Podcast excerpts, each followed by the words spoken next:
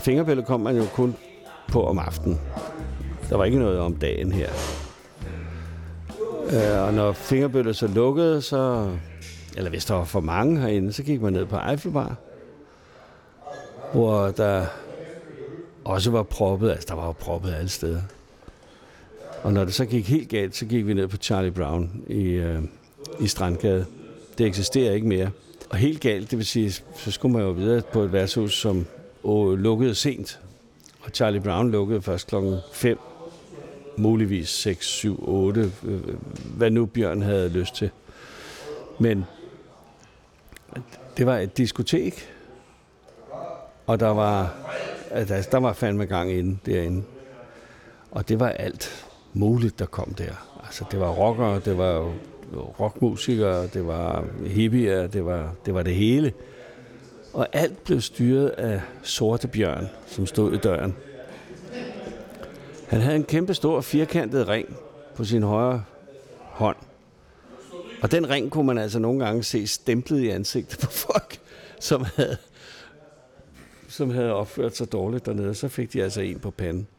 Og den ring der, den var, altså, den, den var ikke sådan at stifte bekendtskab med. Det var frygteligt.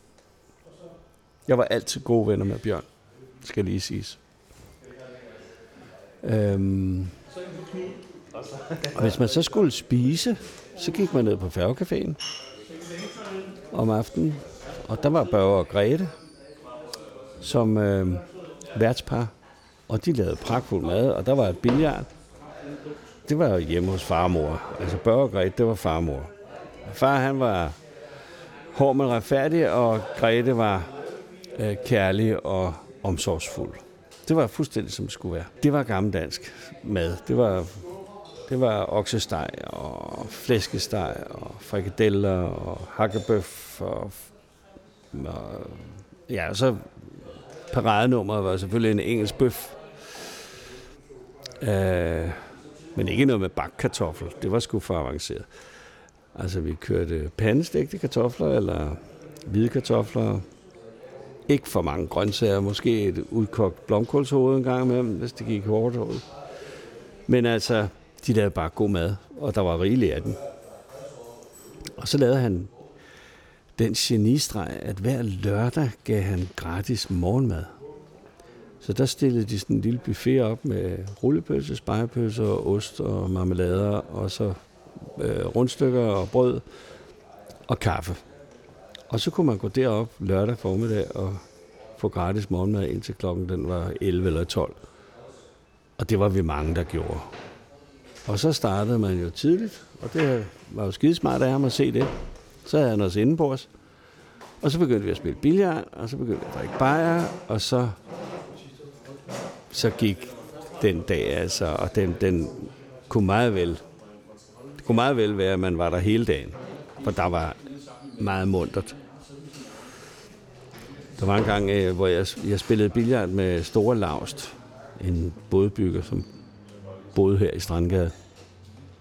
Han, øh, han har i dag et værft ude ved Slusen, og det er faktisk ham, der har ombygget samtlige færger, øh, som ligger som husbåde nu rundt omkring her på Christianshavn. Han stor mand, stor, stor fyr, næsten to eller to meter høj, tror jeg, og stærk som en okse. Og han øh, var jo også dernede om lørdagen og spillede billard. Han var bare ikke skide god til billard. Jeg var god til billard. Så jeg lagde ham sort op, når jeg, når jeg spillede foran ham, så lagde jeg ham sort op, og han lavede altid skæve, og jeg grinede, og han var rasende. Og så sørgede jeg hele tiden for at have bordet imellem os. Jeg skulle ikke i nærheden af ham. Han måtte ikke få fat i mig. Og så havde jeg lagt ham knaldsort op, og så stod jeg og godtede mig lidt, og så var jeg uopmærksom et kort øjeblik. Hvorefter han kom over, og så fik han fat i mig. Og så stak han hånden ned bag min bukselænding, hvor jeg havde mit bælte, og så løftede han mig sådan lidt op, så jeg ikke kunne nå jorden med fødderne. Og så hang jeg ligesom som sådan en håndtaske ved hans side. Så gik han ud af døren, op på den lille bro over kanalen. Og som om jeg var en tennisbold, så kastede han mig ud i kanalen. Med kø og hele lorten. Og det eneste, jeg var bange for, det var, hvis læderet ude på toppen af billiardkøen, hvis det blev vådt, så vidste jeg, at jeg ville få ballade med børge. Så jeg, på vej ned i vandet fik jeg skudt denne her billiardkø langt op i luften og holdt fast i gummidutten for neden, samtidig med, at jeg gik ned under vandet. Men jeg var helt sikker på, at læderet nåede det ikke. Så kommer jeg op prusten og, øh, efter at have været i vandet der, og inde på kajen, der stod Børge. Han snuppede billardkøen, og så, skreg, så råbte han bare til mig, det var godt, min dreng, sagde han så. Og så gik han ind på færgecaféen og satte billardkøen op i stativet, tørrede den lidt af og sådan noget. Og så låste de ellers døren. Så stod jeg der udenfor og bullerede og sagde, jeg vil ind. Jamen, du kan ikke komme ind her, du er jo våd. Så måtte jeg gå hjem og skifte tøj. Og øh, så kom jeg ind, så bankede jeg på og sagde, nu har jeg, nu har jeg tørt tøj på med at komme ind. Ja, selvfølgelig må du det. Og den lørdag kan jeg bare huske, der, det gik helt galt. Altså, jeg endte jo hjemme på trapstenen i en tordenkoger. Det var meget, meget sjovt. Første gang jeg kom ind på Eiffelbar, så troede jeg altid, at der var luder på første sal. Fordi der ligesom er sådan en, en trappe op til det uvisse, og så er der franske flag over alt. Så jeg tænkte, deroppe, der er de frække piger. Det var så på ingen måde tilfældet. Øhm, jamen, Eiffelbar var bare et, øh, et, et stamsted, som også kørte efter tabsregler. Og de tjener, han havde, de efterlevede fuldstændig hans ordre. Der havde en af de gamle piger, der hed Shu, en skøn pige. Hun øh, havde sådan en lædertaske og en kaptajnskasket hængende inde i baren. Når hun så manglede penge, så tog hun den her kasket og, og lædertasken, og så gik hun ned til kanalen. Og så øh, knaldede hun alle turisterne dernede fra havneleje. og øh, så kom hun tilbage med penge. Og så sagde hun, nu har mor været ude at skaffe, så er der bajer til alle. Og så, så drak vi øl. Og dem, der lå i deres både dernede og var turister, de havde måske lige betalt til en havnefod, som var kommet forbi, men, men hun fandt altid ud af at få sådan en ekstra afgift af en slags. Skide sjovt. For at tage som folk. Det var sådan den ene fest efter den anden, som var sluttet på grund af enten et værtshus lukket, eller privatfest lukket, eller sådan et eller andet. De samledes så nede på Charlie Brown om, om natten. Der var dansegulv, og der var discjockey, og der var fed musik. Og øh, så der dansede vi. Jeg mødte en af mine koner dernede. Og ja, da jeg så skulle følge hende hjem, så trak hun mig hen over broen ud på Vildersplads. Der boede to mennesker dengang. Øh, så jeg troede så, nu bliver jeg rullet. Nu, nu, nu dør jeg. Men vi nåede der at blive gift og få barn sammen og alt muligt. Men øh, det, var, det var et sært sted. Der var den gamle villa på Vildas Plads, og så var der nogle automalere og nogle garager med mekanikere. Men der var ikke nogen, der boede der. Det var kun øh, mig og, og to andre. Og hele forhaven, det var jo der hvor det hvide snit nu ligger, det var sådan ligesom en, øh, en strand.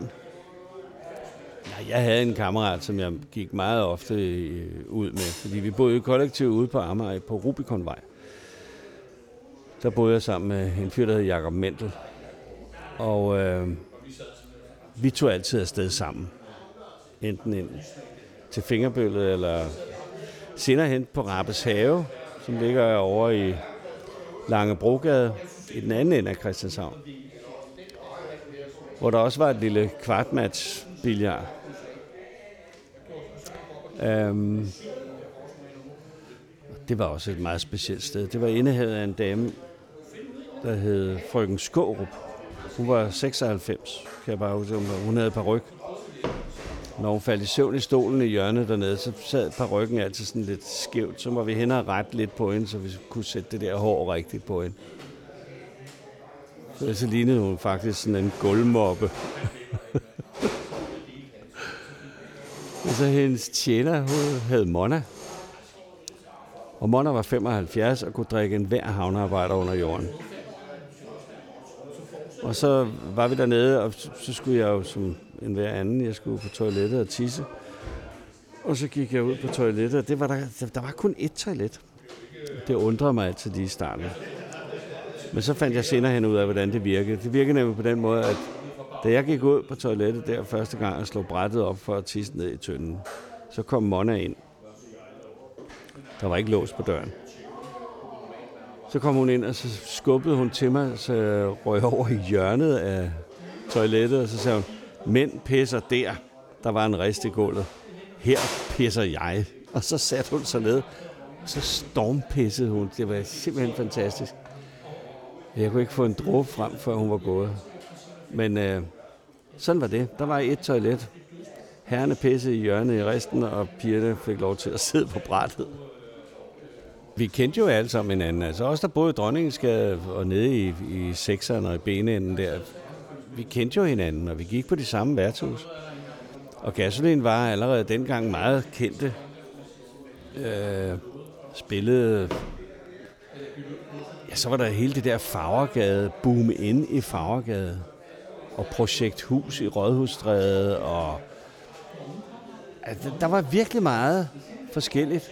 Så var der øh, Secret Service og øh, Solvognen, teatergruppen Solvognen, Julemandshæren, øh, Wounded Knee, Indianeroverfald på Nørreport. Fuldstændig vanvittigt. En hel flok indianere, altså klædt godt ud, og med hester og trækkær, telte og børn og alt muligt. Kom gående hen over Nørreport, og pludselig så kommer det amerikanske kavaleri med, øh, med blåjakker og alt det der, og de overfalder. De overfalder de her indianere, og det ser rigtig, rigtig voldsomt ud. Inde under kjoler og skørter og alt sådan noget, der havde de sække eller plastikposer med okseblod, som de havde fået nede i kødbyen.